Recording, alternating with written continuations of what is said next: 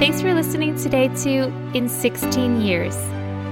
I'm Amy, and this is a podcast where I talk about what I've learned in 16 years of living with stage 4 endo, severe IBS, fibromyalgia, and interstitial cystitis.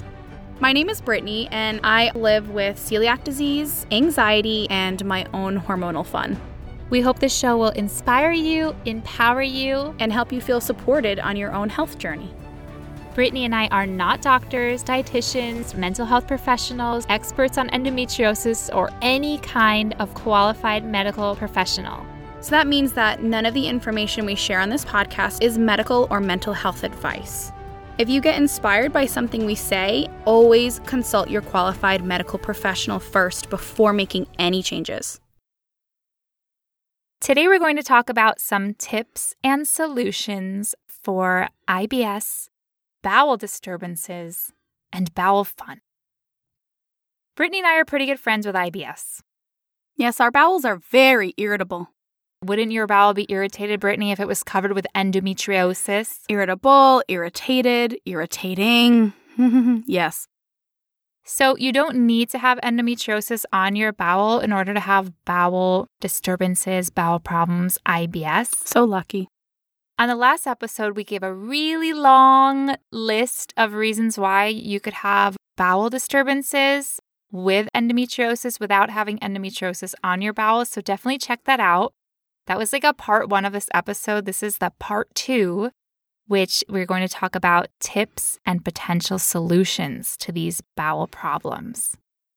So, a lot of this information is hinging off of the previous episode. So, I definitely recommend you check that out before listening to this one. So I'm sure right now a good number of us are constipated. And I'm sure also another number of us are currently having diarrhea. So there could be a time pre period you're constipated, and then the rest of the month it's diarrhea. That's my life. Are you talking directly to me right now? I'm talking to everybody who has the same problem. Some people, it's just random constipation in the middle of the month and then just diarrhea for the rest of it. You never really know which combination you're going to get. So, really, what you're saying, Brittany, is that a lot of us are having trouble in the bathroom. Okay, for everyone listening, raise your hand if you're going to the bathroom perfectly and you don't have these problems. What do I mean by perfectly? Your poo's just coming out simple and easy, no straining, but conversely, no rushing to the toilet and almost not making it. Maybe you're going like one, two times a day. It's a very satisfied feeling when you have a bowel movement. Anyone? Any hands up? Since you guys aren't in the box with us, you can't tell that neither of our hands are up. And since we're not at home with you, we can't tell that probably yours isn't either. but if it is, I am so happy for you. Oh my God. Congratulations. Please, a round of applause for oh. anyone with their hands up. Give yourself a pat on the back and say, Good job, Bells. Good job. Because you're doing something right. You're doing it. I love it. I'm so proud of you. but for everyone who does not have their hands up, which is most of us, and Brittany and I included, there's hope. So don't be discouraged. So, the first thing we want to mention is excision surgery. And we know that not everyone has access to excision surgery, but we think it's still important to mention this so that we're aware that this is a treatment option and we're aware that this is the gold standard for treatment. If we're able to have excision, I think that this is a really big step in our endo journey because then we're actually removing the endometriosis from our bodies at the root. So, as Amy mentioned, excision surgery is considered the gold standard. And it's considered that because statistically, it's shown to have massive improvements on the symptoms of endometriosis. So, the Center of Endometriosis Care lists on their website that they do a post op follow up questionnaire, which we've mentioned before. And it's really cool because they do this with their patients yearly. Based on these reports, they say that, and this is a direct quote from them, there's an 80% reduction in most bowel symptoms. Of the more than 1,000 patients in our database, only 3 to 7% continue to have more severe episodes of painful bowel movements, constipation, or intestinal cramping.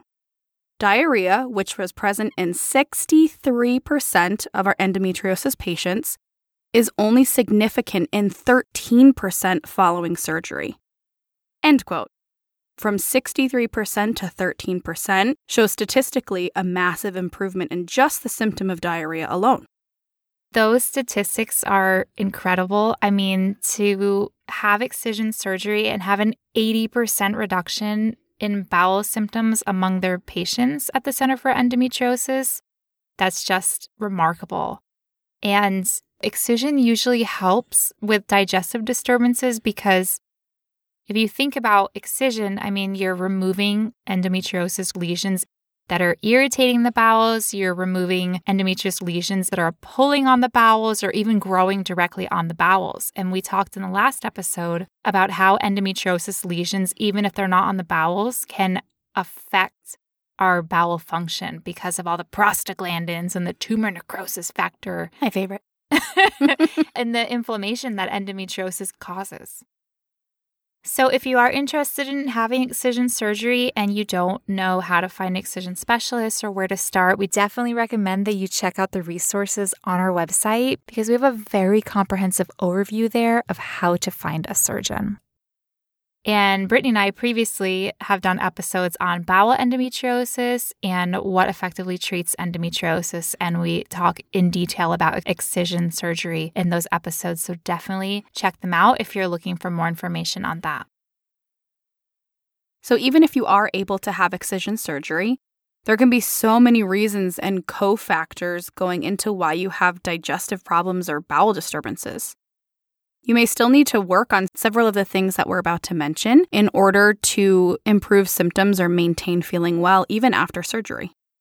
And we want to mention that even if you don't have access to excision surgery, and if that is the case, then we really hope that you'll be able to have access and find a doctor in your area who's affordable, hopefully under your insurance. I mean, there's a lot of hurdles for many of us when it comes to having excision surgery. But even if you're not able to have excision surgery, there are other ways to take back control over your digestive disturbances. And there are other things that you can do. All the next tips are going to go into that. And that's why we just wanted to mention excision first, because it is a really big step. But as Brittany said, it's not the only step, it's not the only thing that we can do. So there's still hope, even if we cannot have excision. So, the second thing you can do is changing your diet. Yay, changing my diet. Easier said than done. well, diet change is, I think, one of the most difficult, but also most empowering things that can be done on a journey towards feeling better, especially with your bowel.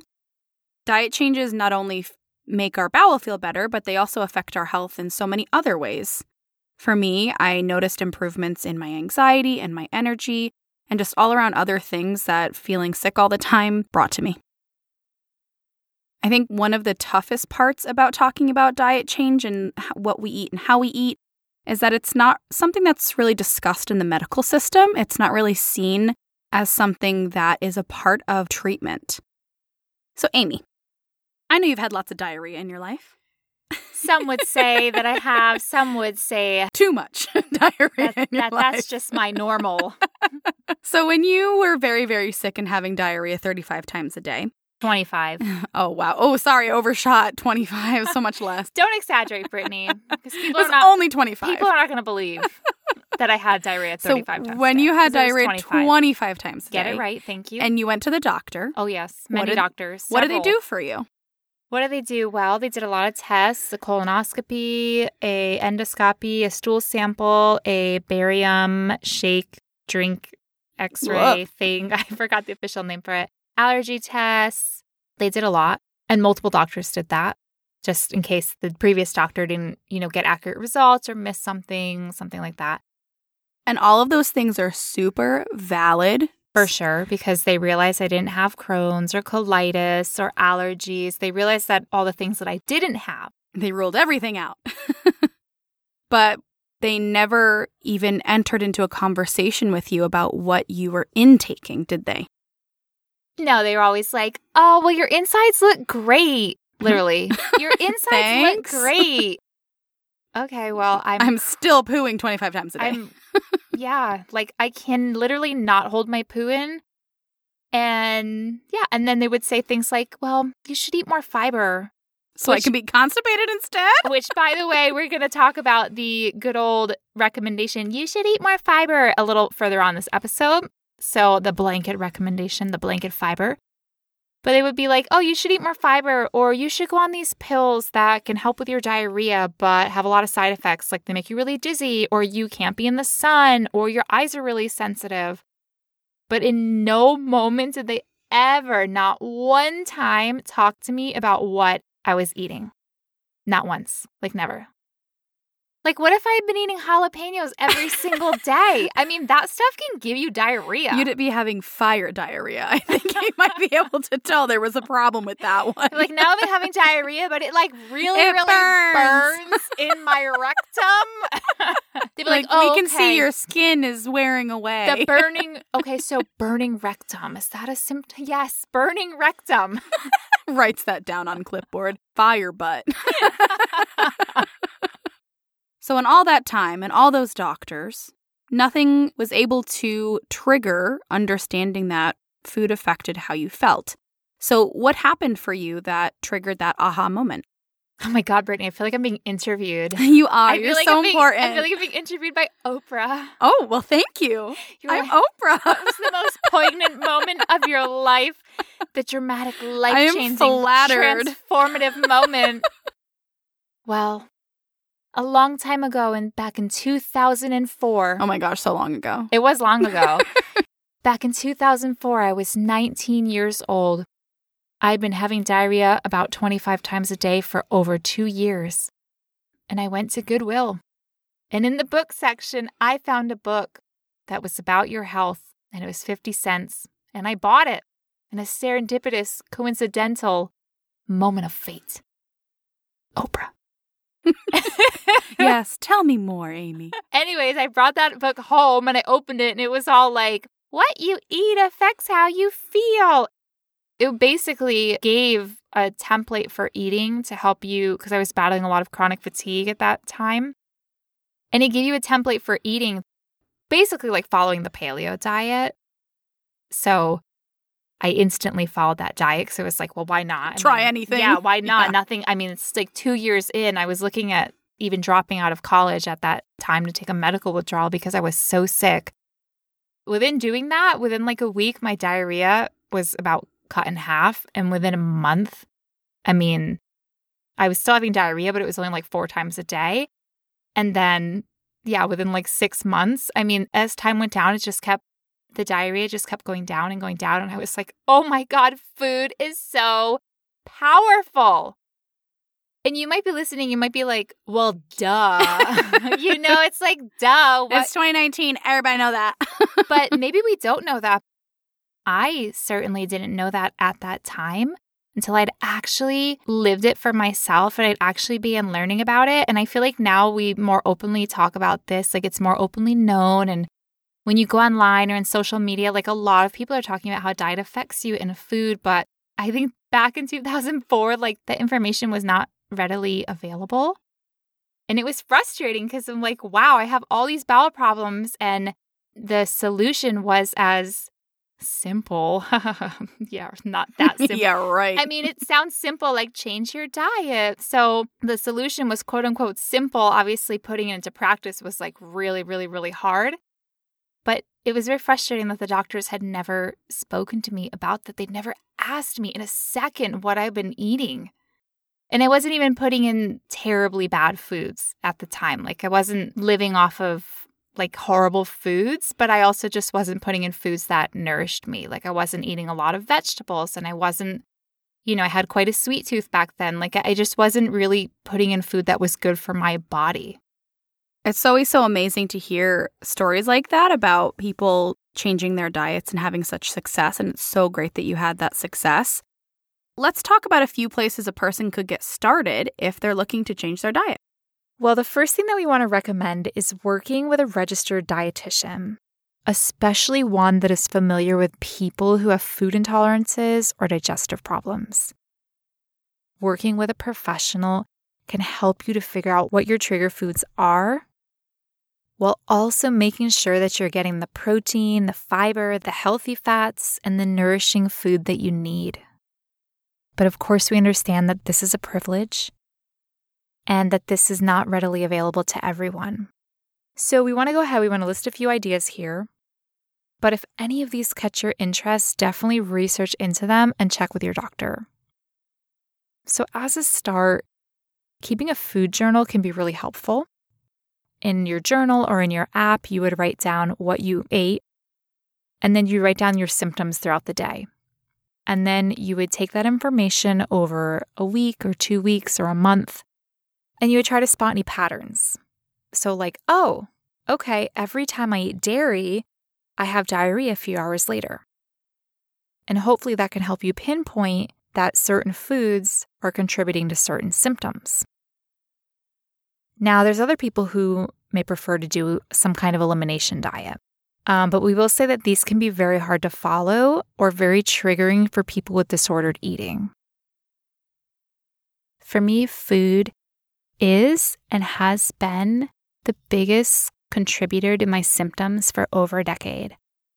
But when I look at my diet, I'm not just focused on my symptoms. I'm looking at the whole picture. Yes, I'm looking at what the food does to me, right? And what symptoms different foods cause me. But I'm also looking at am I eating enough? Is the food providing me with enough nutrients? Is this way of eating leading to obsessive thought patterns or disordered eating? After I did my own elimination phase, which I think can for many of us be the hardest phase, you know, I realized that my long term everyday way of eating, it needs to be something that, of course, is nutrient dense, but it also needs to be something that I can sustain, right? That I can keep up with, that I can do. And it needs to be something that either is enjoyable for me, or if it's not enjoyable, then I'm neutral about it, right? That it's not something that I loathe every single day and I'm loathing every single time I have to cook a meal. So the next thing we want to talk about is SIBO. SIBO, SIBO, Taebo, Boto, Bohemian, Bahamas. It's wait, wait. There's a what? What's a Boto?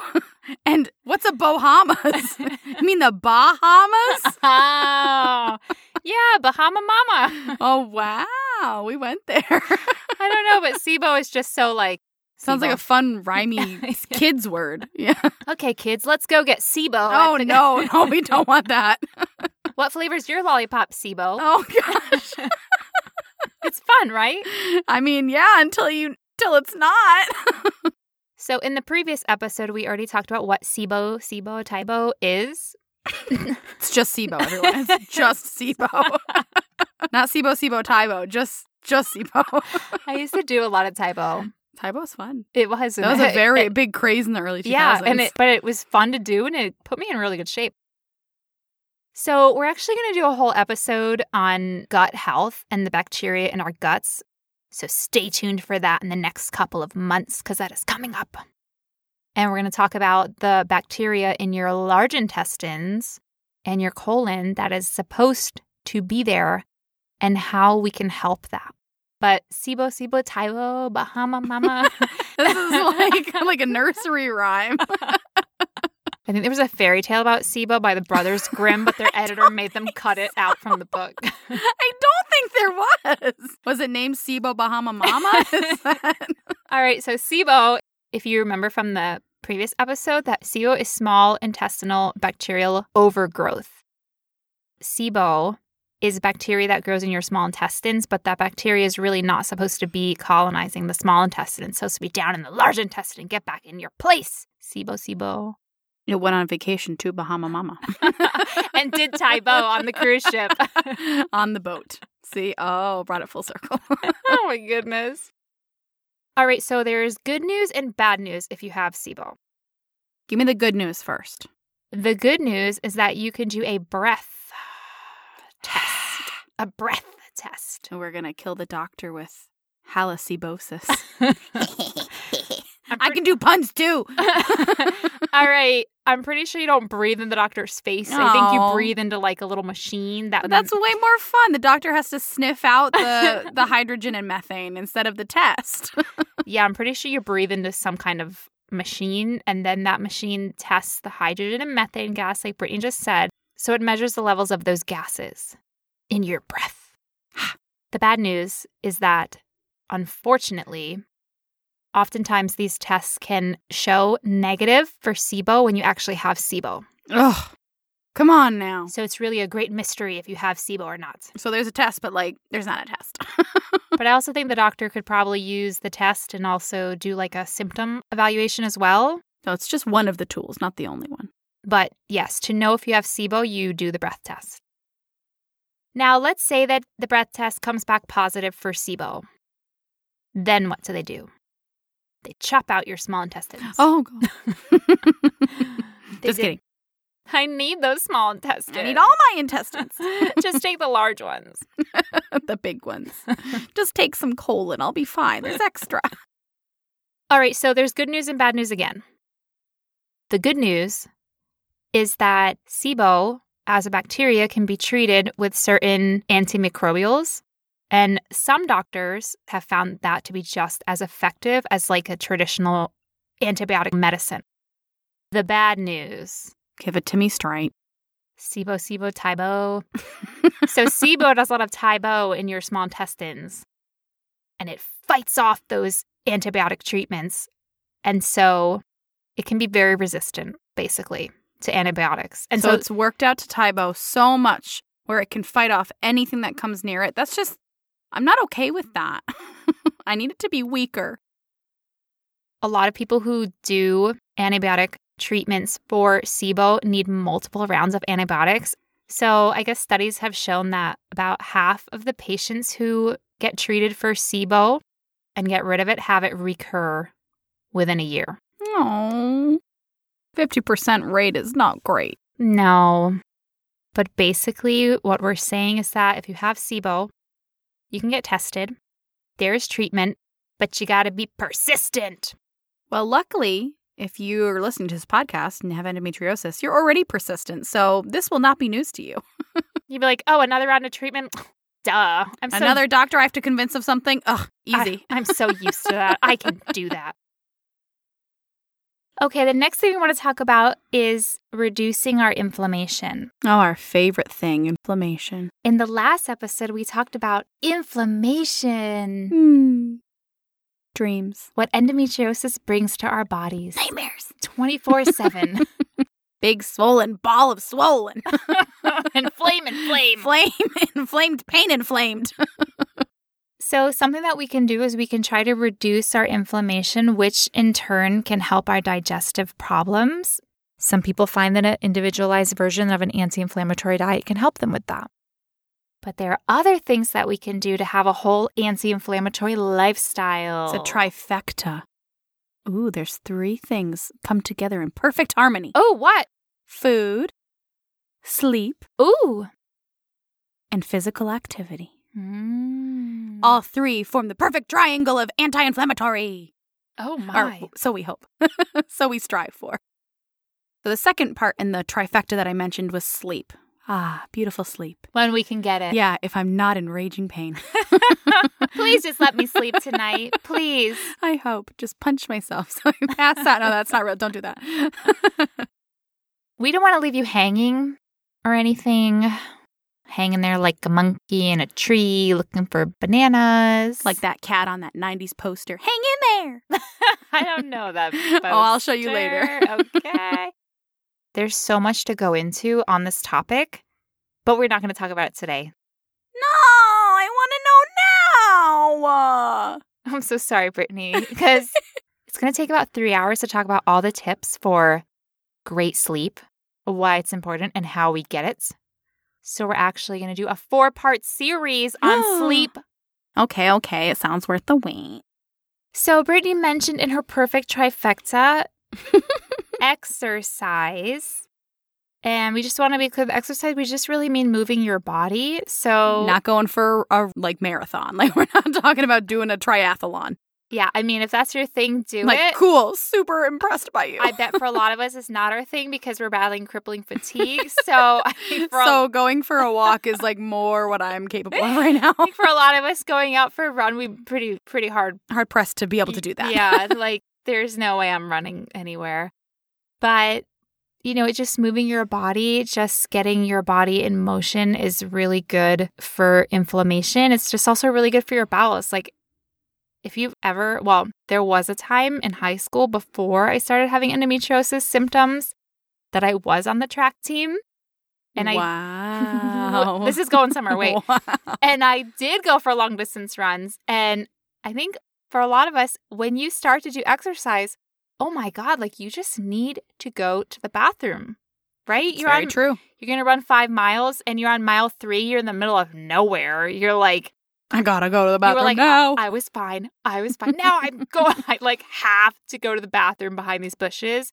Because everything's all moving in there. Yeah, it's all getting stimulated, wants to come out. So it's just, it's good to exercise and it's good to get our bodies moving. And I think in yoga, there are some poses that are like the gas release pose. Oh, yeah. And, Yeah, when my stomach's or like is it called not- the passing wind? Oh wow, that sounds much more zen. yeah. But it's true that when my stomach's feeling really just off or rotten, I do this thing that I, I guess would I would call pacing.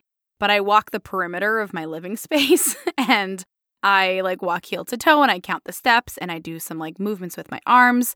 And even though I feel horrible, like I just want to lay down and die, because the nausea is so intense, it actually helps my body to move through and I, I feel better after a while. It's not instant, but after about 20 minutes, my body starts processing that. And then I go to the bathroom and then I feel better. Can we go back to where you said you do things moving your, so do you mean like flapping your arms? yeah, I try to fly away. Or, okay. like what kind of arm movements are we talking about? I do like some arm rotations, lifting my arms up, like some resistance movements, kind of. So just that my arms are moving, my legs are moving. I often have to distract my brain because if I focus too much on that fact I don't feel good, then I feel even worse. So I do a lot of like full body, just a way to get everything moving so that my insides also get everything moving.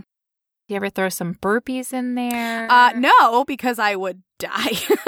I'm trying not to have diarrhea and throw up all over the place, so that would not work out well. Okay, the next thing that we want to talk about is managing your stress because in the last episode we talked about how stress can affect your digestion. This stresses me out. So we're actually going to make this one really short and sweet. There's nothing short and sweet about stress. Brittany, you need to listen to our previous episode that you actually co-hosted where Oh, we talked I forgot about how manage my stress. uh, where we talked about I'm feeling really stressed right now because it's okay, start to you're putting me on the spot. look, do that thing with your arms. Start flapping okay, your okay. arms. I'm Go gonna ahead. fly away from this okay, podcast. Flap your okay. flappy flap your arms. You're gonna feel a little bit better. Just thank you. Everything's moving again. just don't poo in the box. Because I can't make any promises.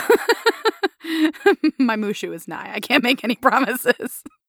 so we actually talked about stress and managing stress in a previous episode. So we're not gonna bore you here. I mean, do we ever bore I you? hope we don't bore you. oh.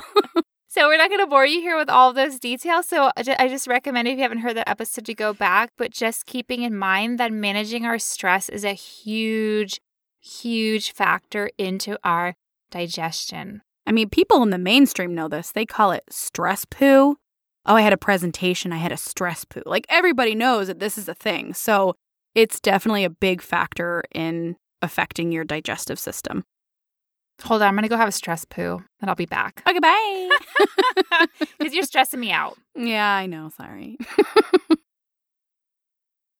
Next, we're going to talk about pelvic floor therapy. Brittany, why on the earth are we going to talk about that when this episode is about trying to find solutions for our digestive health problems? Hmm? Well, let me enlighten you.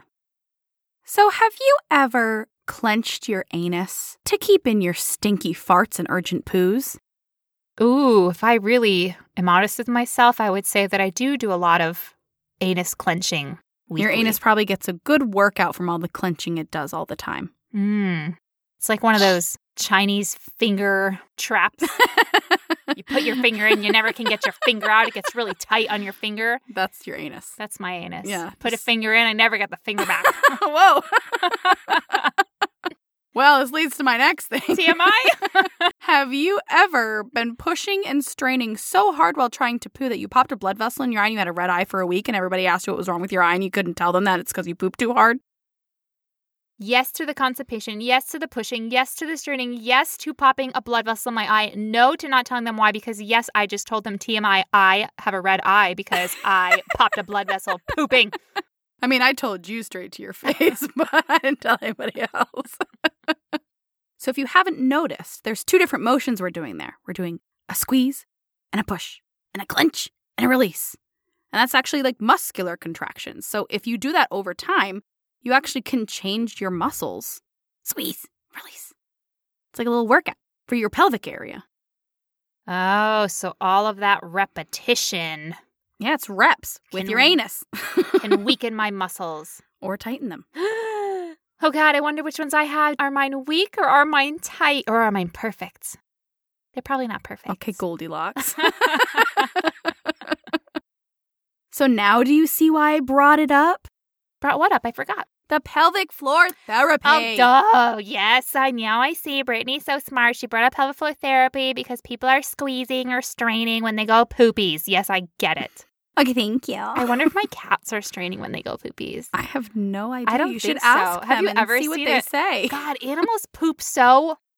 Do I want to say easily or they just poop like so So naturally. effortlessly? Don't they? Like if you go out with your dog and like you're taking your dog for a walk, he's just suddenly like, oh, I Time to poo. I gotta poo now. And he crouches, it just comes out. Like, how do you get it to come out like that so fast, so easily, so naturally? I want mine to come out like that.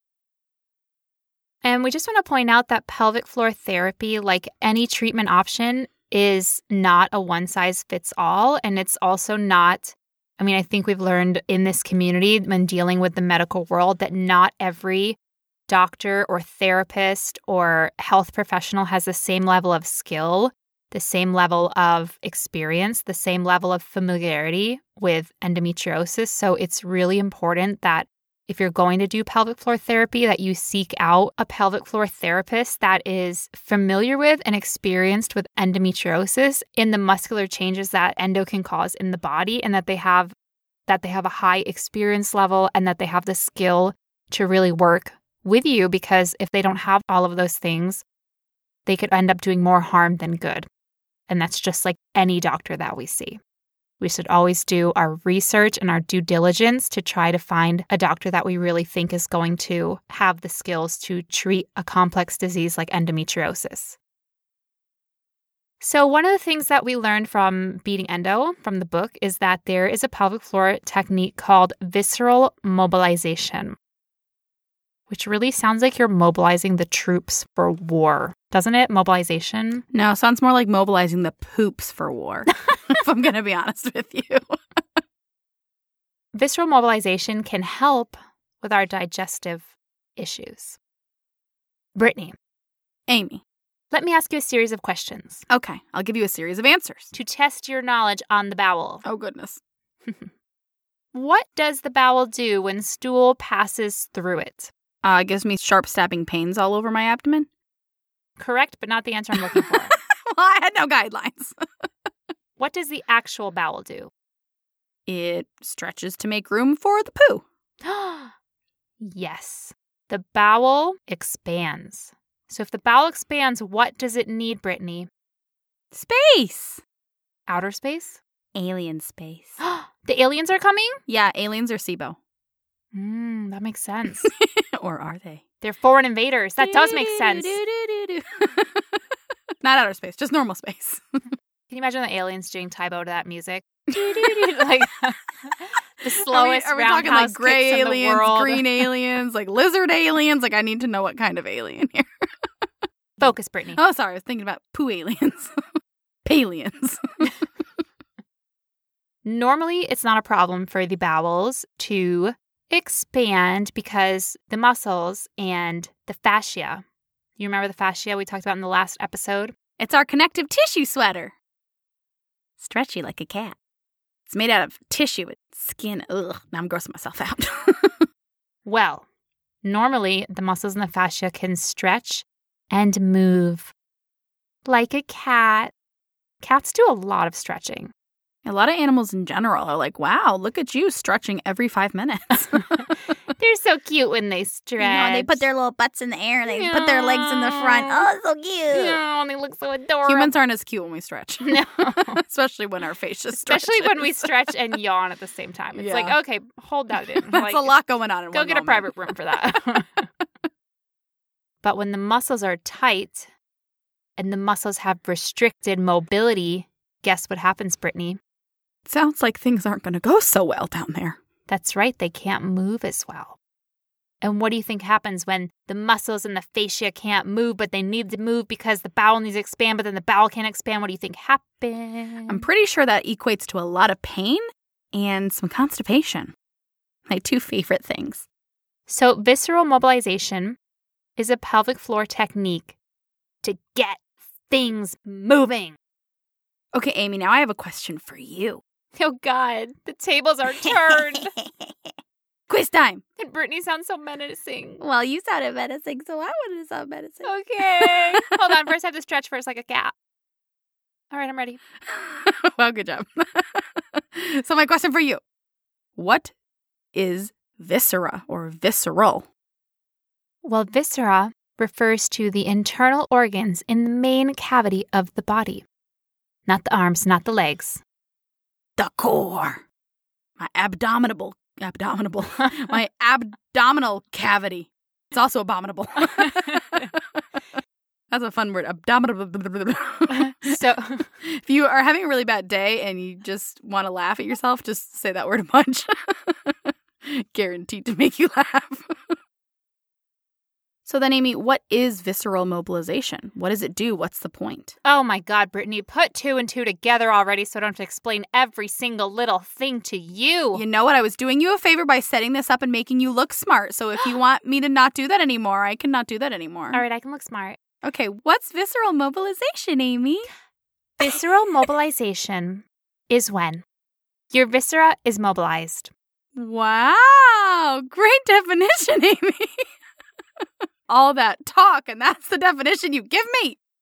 To expand further on that, the way the bowel will be able to expand after it has been under the technique of viscera mobilization. Wow, you think you so smooth. What it does is it gives back the ability to have movement to the organs, to the viscera, so that they can be unrestricted, natural movement, like a sheet blowing in the breeze. Does that mean freedom?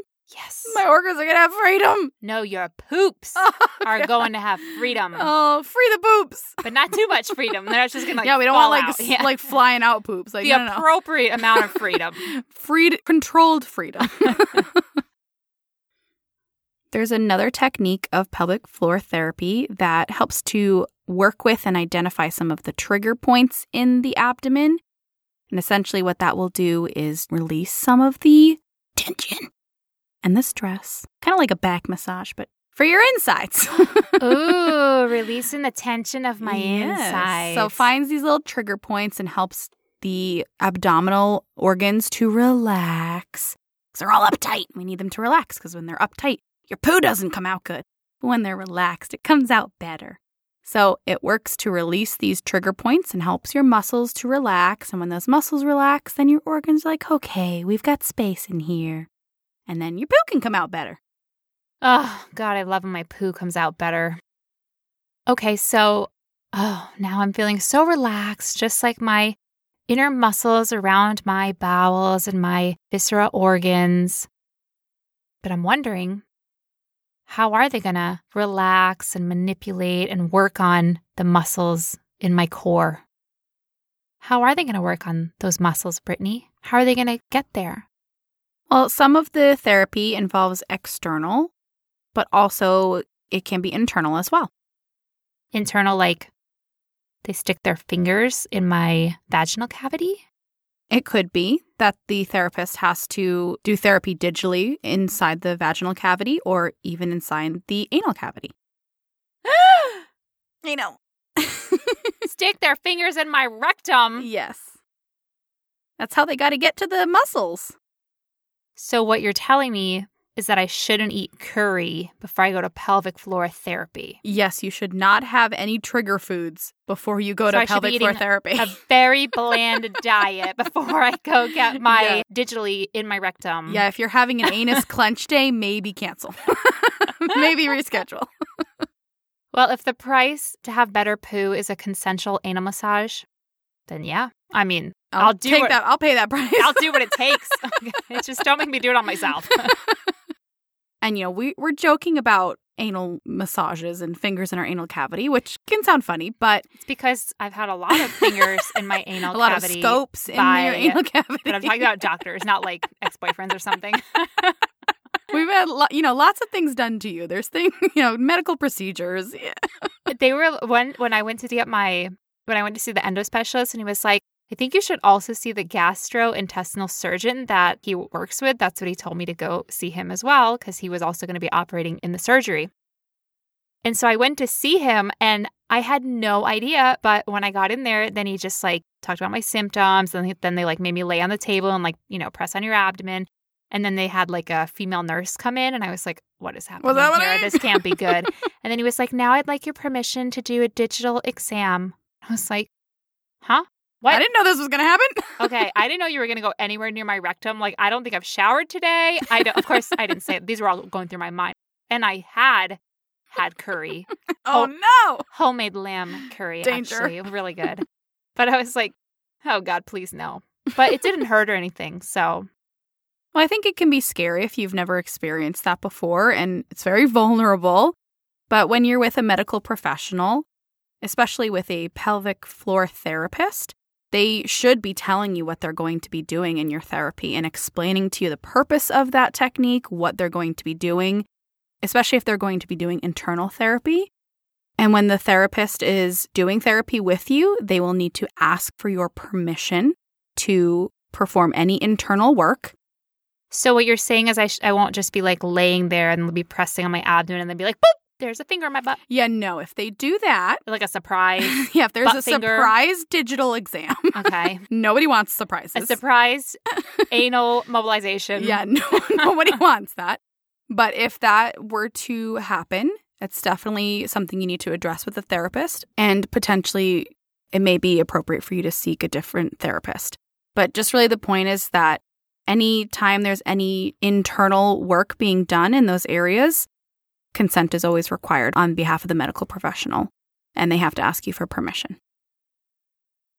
Next, we want to give some tips for constipation. Constipation Station, where I stop monthly.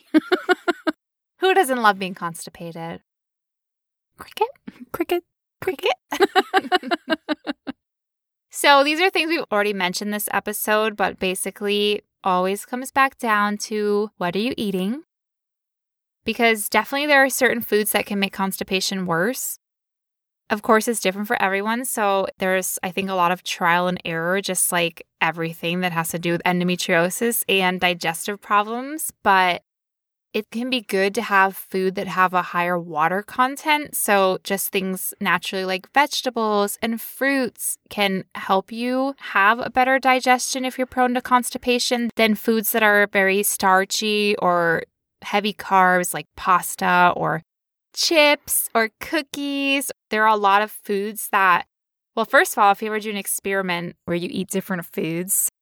So, for example, if you eat all whole foods and minimally processed foods for a week with very little ultra processed foods, see how you poo and also see what your poo smells like. And then, You're telling me to sniff my poo. no, don't sniff it up close. I mean, you're going to smell it when it comes out unless you wear a clothespin on your nose. Ow. But like if you ever like for me, okay, I'm gonna share here that You share something with the group? it's sharing time with Amy. sharing time. Okay. I don't have very stinky poos. Wonderful. Well, okay. First of all, if you go to They have a smell. if you go to if you go to acupuncture, like my acupuncturist used to ask me, she'd be like, "How did your how was your poo? Was it stinky? Did it reek?" Like uh she wanted to know about how my poo was, how hard it was, what it smelled like. if it floated. I mean, she asked a lot of very important questions. I had to really track my poo. And it was helpful because it could help her figure out what was going on in my body. Right. And so I have noticed that I really don't have stinky poo except if I Okay, I really like chips, and I don't usually eat chips, but sometimes I'll just be sour like, cream and onion is her demon. "Oh my god!" Sometimes cheese like, and sour cream and onion are Amy's two kryptonites in this world. but I don't eat cheese because it makes me really sick. But sometimes I do eat the chips because I don't really notice like a really bad effects. So I'm like, okay, I'll just like eat a bag of chips. And they're always sour cream and onion. So if I eat a bag of sour cream and onion chips, then I notice that my poo is one much harder. Like it's like a harder poo. It's harder to come out. So I get more constipated. And two, when I do poo, it's really stinky. Now you know all about my bathroom habits. Yeah, now every I'm never gonna look at sour cream and onion chips the same way again. Everyone's clicked off. They're like, oh my God. Wow, she She's sniffs her poo. okay, first of all, this is an episode about bowel disturbance. I mean, what did you, you when you started you it, you knew what you signed up for. Okay. okay, like you must have suspected we were going to talk about poo. I mean, they've been here long enough. They know how often we talk about Should poo. have come with a warning, but but what I want to say is if you pay attention to how you eat and how your poo goes, I think we can often see that what we eat affects the way we poo. And what we eat affects if we're more constipated, if we have diarrhea, and how stinky our poo is. So thank you so much, Amy, for letting us all know that you have perfect poo and it smells like roses and didn't say it was petunias. Perfect. Ooh, roses would be a good way to describe that smell. I was trying to put my finger on it. Yeah, okay. Uh, all right. That's taking it a bit far. You're the one who said it smelled like roses. I think it probably still It's smells like like, you- poo, but like, like, you've been in the bathroom with me. mild poo. Okay, I've done a lot of things with you post surgery. Okay, I've, I've seen some stuff. Okay, no, but all all jokes aside, well, sorry I was so sick post surgery that I was unable to do a lot of things for myself. well, I I can attest That's that what recovery is oh, for. Yeah, okay. All right, I'll give it to you. So if you struggle with constipation either during certain times of the month or just it's something that you struggle with, there's a couple foods that are really great helps to constipation. One eating things like smoothies or soups, which are great in the winter months, or juicing can all help add moisture to your poo's content, which stops it from binding up. Poo content. That's real content. That's the content that people want. Poo content. I think I'll start posting that kind of content on our Instagram page. poo content. Well, what's nice about soups and smoothies and juices is that the food is pre-digested. oh yes, it is. It's, It's halfway done. Mechanical digestion's been done by the blender. Mm-hmm. Thank you. Incorporating these things into your regular diet rather than waiting until you're constipated to do it is a better approach than just being like, okay, nothing's coming out and I'm going to eat a whole jar of prunes. like eating things like the more moisture high foods and prunes too in a preventative manner throughout the month can be more beneficial to maintaining a regular bowel movement versus trying to eliminate an issue once it's already started. So, prevention is better than being reactive to the situation. A lot of people take magnesium citrate, which helps them be regular. So that's something that you could research into. Something to be aware of, though, however, is the use of laxatives. So, laxatives can be helpful in some really extreme cases, but what happens with the regular use of laxatives is that our bodies actually rely on the laxative to do the work and they get lazy. They get dependent. lazy muscles. I mean, it makes sense. If a muscle isn't having to do its regular job, then it doesn't perform its regular job. So, repeated and frequent use of laxatives can cause more harm in the long term because then our bodies don't remember how to do what they were made to do. So, be careful with the use of laxatives. What about drinking more water? Yeah, that's a great idea because adding moisture and water to your body can help loosen and soften your stool. And if you're having the converse, a lot of diarrhea, it will help to rehydrate you after losing all of that hydration. Okay, something else I want to mention for constipation or just having perhaps a better bowel movement than you're already having is to use a squatty potty. So, the squatty potty has become kind of popular recently. It's more widely accepted. the squatty potty is something that you can buy that basically elevates your knees above your hips so that it's like you're in a squatting position on the toilet. If you don't want to get a squatty potty, you can use like books or garbage cans, like mini mini cans, boxes. But basically when you sit on the toilet, it actually kinks the puborectalis muscle. It can make it harder for your poo to actually come out. That sounds counterintuitive. Because that muscle, the puborectalis, I mean, can we just say that? Puborectalis. That's a lot of words. Muscle. That's a pretty cool name. I'm going to name my next No, you're not. pet. No, you're not. no, you're not. Puborectalis. Come here, puborectalis. I think you like it because it sounds similar to like T Rex. Like there's the rect part in it, but no, you're not allowed to do that. I like the talus part. It sounds like talisman. talisman. I knew where you were going. But basically, that squatting position can be really helpful to get your poo out.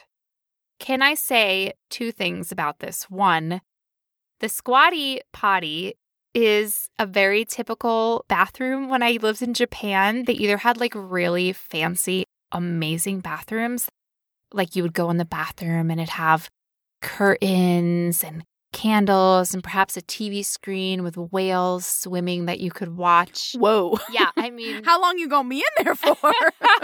Just do your business and leave. toilets were amazing. There were like toilets were either amazing in Japan, like just toilets were just so amazing, or conversely, there was the squatty potty. So when you went into the public toilet, like especially in the train stations, there was no So not a squatty potty, just a hole in the ground.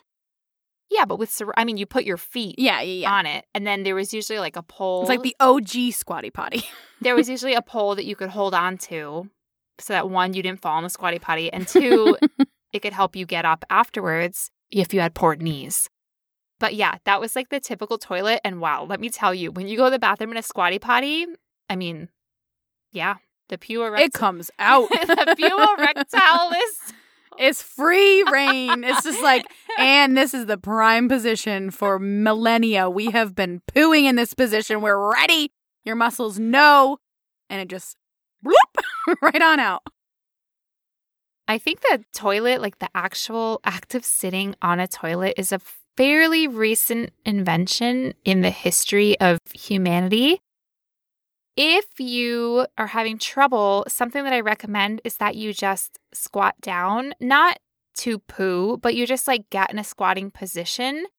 And then you can like hang out in a squatting position. Like maybe you can read your book or maybe you can listen to this podcast. And you just sit in a squatting position and often especially if it's like early in the morning which is when the body clock the, their circadian rhythm is more apt to want to have a bowel movement right after when you first get up that can really help get your poo moving towards the anus and past the puborectalis muscle And out. and ready and then you're like oh my god it's coming and then you go sit on the toilet and then it comes out and that is my quick tip for for a cheap and easy squatty potty. well, you know how I know about that is because I love to Is this another personal time with Amy? personal time with Amy. Time to tell a story about camping. and pooing. But I love to go camping and I love especially we go to one campsite very frequently where they have a river and I love to squat on the riverside on the bank of the river and collect stones that then I glue together to look like Zen balancing stones. Anyways, every single time that I squat down and I'm in the squatting position for like 10, 15 minutes because I'm looking at the stones and examining them and collecting them, literally, like after about 15 minutes, sat out of nowhere, I'm like, I have The time is nigh. Like, I have to It is now. right now. And it happens every time. And it happens to the people that I'm with too. Not like at the same time, like, like the river. But if they are also squatting, But if it, yeah, then all just suddenly they're like, "Ooh, I'll be right back. I have to go to the you're bathroom." like, I know. like your puborectalis muscle is no longer kinked. Yes, there's a technical term for that. So that can be really helpful. Something else you can do to help make your bowels and colon happy is the ILU colon massage. Just like we like to be massaged, so does our colon. if it needs a little extra TLC, give it an ILU. Sounds like an infomercial. The ILU massage is the outside. There's so many acronyms in this episode. so many letters. and mentions of poo. We're so sorry if you're listening. You're like, oh my god, That's a lot. But I think you kind of suspected you were going to get They're talking a lot about poo. That's because poo's really important. It is. It tells us a lot of things. So if you're interested in doing that, which can be really beneficial to help get things going and moving through the system, there's a lot of really great videos about techniques and how to do it on the wonderful world of the internet. Next, we want to talk about the converse of constipation. We want to talk about diarrhea. Everyone's common friend. One of my favorite, mm, not really, things Lies. that I've lived with for a really long time, like over a decade and a It's half. been my lifelong friend. ever since I learned to drive. I remember living with diarrhea since I turned nine years old and learned what celiac was. it's been my bosom buddy since. So often, when you tell the doctor that you have diarrhea, they'll tell you the very blankets phrase. Eat more fiber. Bulk up your stool. Well, we just want to say that in Chris Kresser's book, Heal Your Gut, he talks about fiber and he talks a little bit about this. So, this is pretty common. Like everywhere you look, I mean, on the internet, and everyone's eat more fiber, eat more fiber. Now, your Nana may give you good advice about chewing food, but not all of her advice is good. She's telling you to eat more fiber. Well, Nana never told me that. Pause. The internet told me that. My Nana may have told me that. and you got to be careful what you read on the internet. Oh, yeah. Oh, yeah. But what I love about Chris Kresser and the book, for example, is he really goes into detail about what does it mean in your body when you eat more fiber. So he says that fiber is not this blanket thing, like not all fiber is the same. Did you know that there's actually two types of fiber? Go ahead, Brittany, name them. Oh, on the spot. Okay, um, fiber and fibery fiber. Did I get it right? Wrong. Oh, well, I've never taken fiber. I don't know. Well, first of all, that's a good point because a lot of times when they say have more fiber and then they recommend, like when I was having a lot of diarrhea, the doctor recommended me a fiber, like a powdered fiber. In like very, a jar. Yeah, like I've a seen that before. very common brand of fiber, but it just made me have a lot of gas and didn't really help me with the diarrhea. And maybe that's because I actually needed to add in the fiber more slowly to try to avoid digestive upset. Maybe I needed to intake more water while I was taking more fiber. Maybe I could have tried different fiber powders on the market because there is not just one, but alas, I was given no instruction and I did not know any of that at the time. So, yeah, major fail. And then I tried to eat more dietary fiber without understanding that there's different types of fiber. Not fiber and fibery fiber. You were so close. Brittany. You were so close because they're soluble. And insoluble. See? I know some things. Yes. yes, Brittany. But basically, soluble fiber can soothe the gut, but insoluble fiber can inflame the gut. So, if we're trying to heal our gut, but then we're just eating insoluble fiber because we think all fiber is equal, then we can actually be inflaming. I love when doctors tell us things, but don't actually like tell us all the thing. So then they're just like eat fiber, and you're like, okay. And then you eat fiber, and it doesn't help you because they didn't tell you about soluble and insoluble fiber, and you don't know when insoluble then you go fiber back is and found, you're and you like, don't know where "I'm soluble fiber is found. and then you go, wait, and then you go back and you're like, I'm eating fiber. but I'm not feeling better. And like, well, that's all in your head at this point. and it must be something else. We're going to do another colonoscopy and find nothing and tell you your insides look great. And then we're going to blame it on you. Okay. all right. if you just gave me all the tools, I probably could do a better job. if you just told me there were two kinds of fiber and I'm probably eating the one which is inflaming the gut, it would solve so many not problems. healing the gut. But I didn't know that. So always do your own research. So every time I think I'm healing the gut, I'm actually hurting my gut. Making it worse. so Chris Kresser in his book Healing the Gut, he gives tips on eating fiber. So he talks about, for example, you can eat insoluble fiber with soluble fiber. So you can eat them together, or you can cook insoluble fiber really well. And you shouldn't eat insoluble fiber on an empty stomach or eat it raw. Oh, I think it would help to mention what insoluble fiber is. yes, please tell us. Tell me, Brittany, do you know? I know that insoluble fiber can be found in a lot of vegetables, like broccoli stalks Mm-hmm. and the skin. Oh, and the seeds. Yes. See, I know at least one of them was. And do you know what it's known as colloquially among the cool fiber kids? yes, as my nanny used to call it, roughage. Eat your roughage. Eat your rough.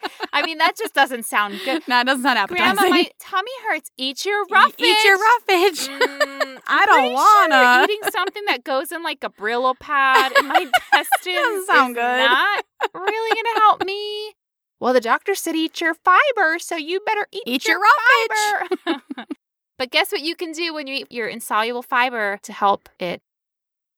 I think I could guess this one from Nana's first favorite tip of chewing my food. Yes, That Brittany. mechanical digestion.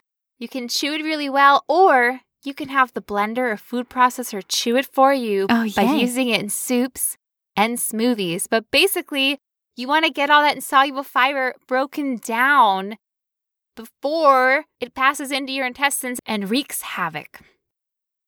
So, insoluble fiber is called insoluble fiber because your body can't digest it. So, to summarize, it might be helpful to eat more fiber, but probably not so much those powders with all the additives. And regarding fiber in foods, we can look up what foods have more insoluble fiber and perhaps eat less of those because they can irritate the gut, but instead eat more of the foods with soluble fibers. And fiber is more than soluble and unsoluble fiber.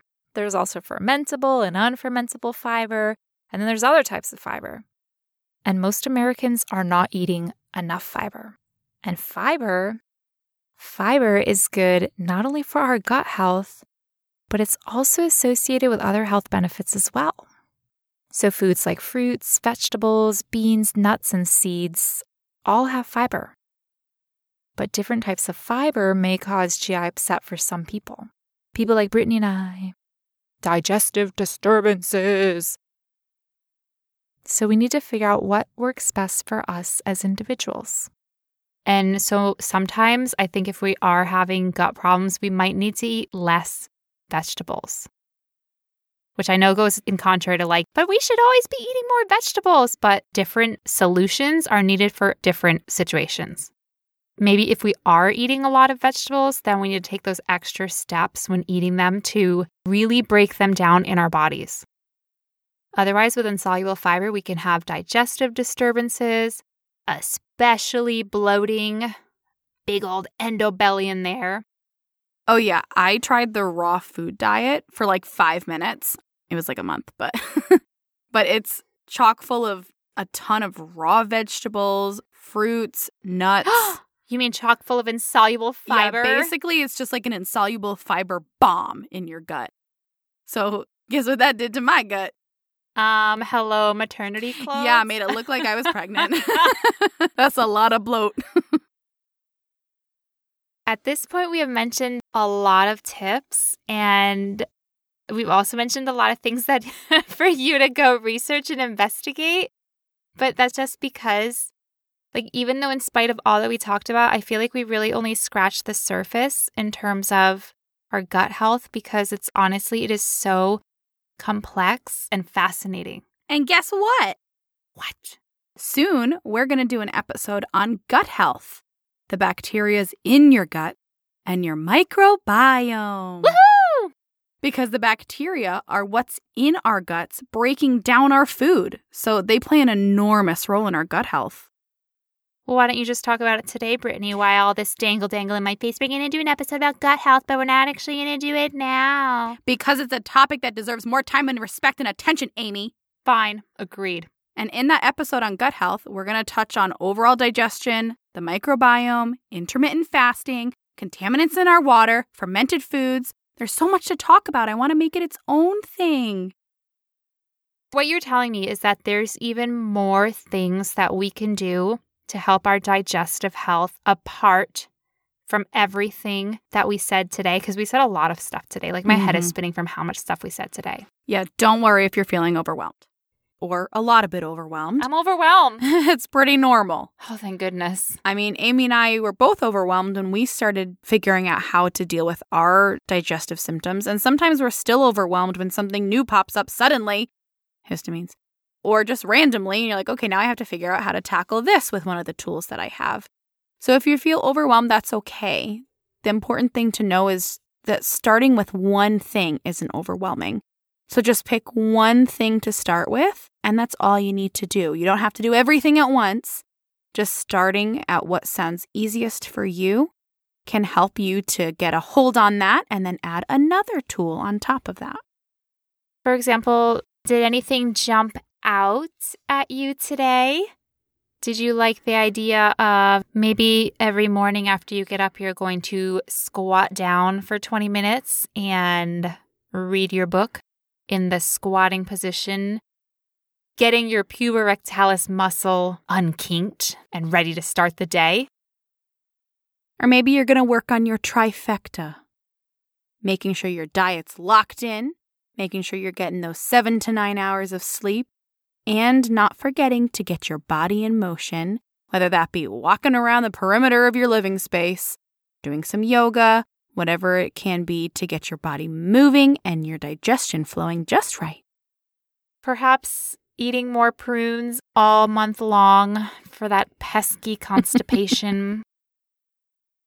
I think there's so many small steps that we can take and we can just make these little changes and then eventually these little changes will add up and then we can move on to another change and you know we can just keep adding on these new things and our knowledge is going to grow.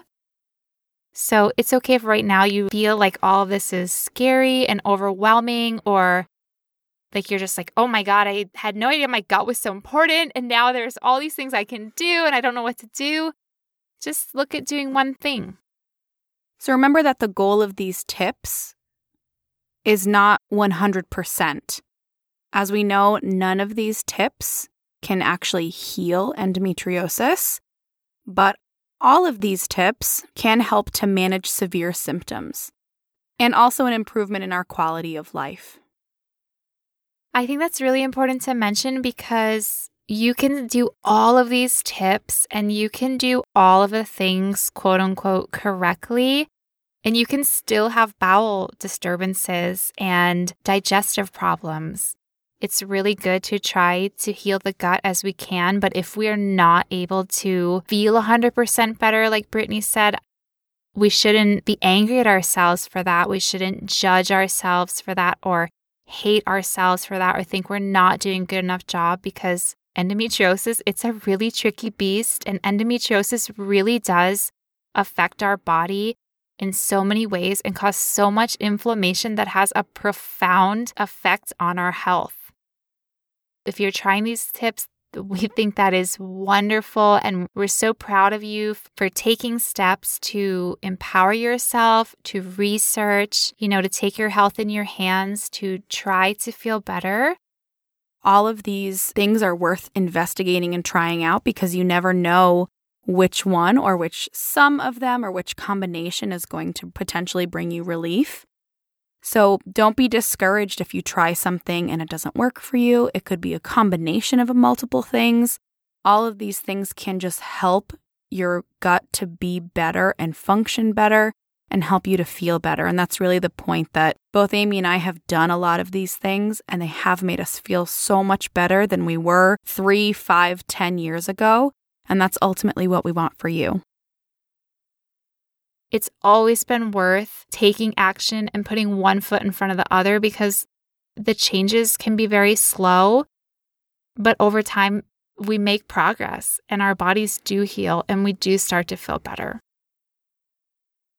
So, thank you so much for listening today. We hope that some of these tips could help you. And if so, we would love to hear what has been working for you. We'd love to hear if you have really stinky poo after you eat sour cream and onion potato Might chips. just be you. We'd love to hear what foods make your poo really stinky. wow, that's the question we're going to leave oh them oh my with. gosh. And then I have all these Instagram. I have all these DMs about like it's X Wait, wait, food. It's I have all the. DMs about the BMs. Oh wow, yeah, we need to leave. I'm out of here. so if you do want to DM me about your BM, then We'd love to read it. go ahead. We are on Instagram at in 16 years of endo. And we're also on the website in 16years.com. If you love the podcast, please go ahead and leave us a review. And you can also check out our support page if you'd like to quote unquote buy us a coffee and make a contribution to the podcast. Thanks so much for listening, everyone. Bye.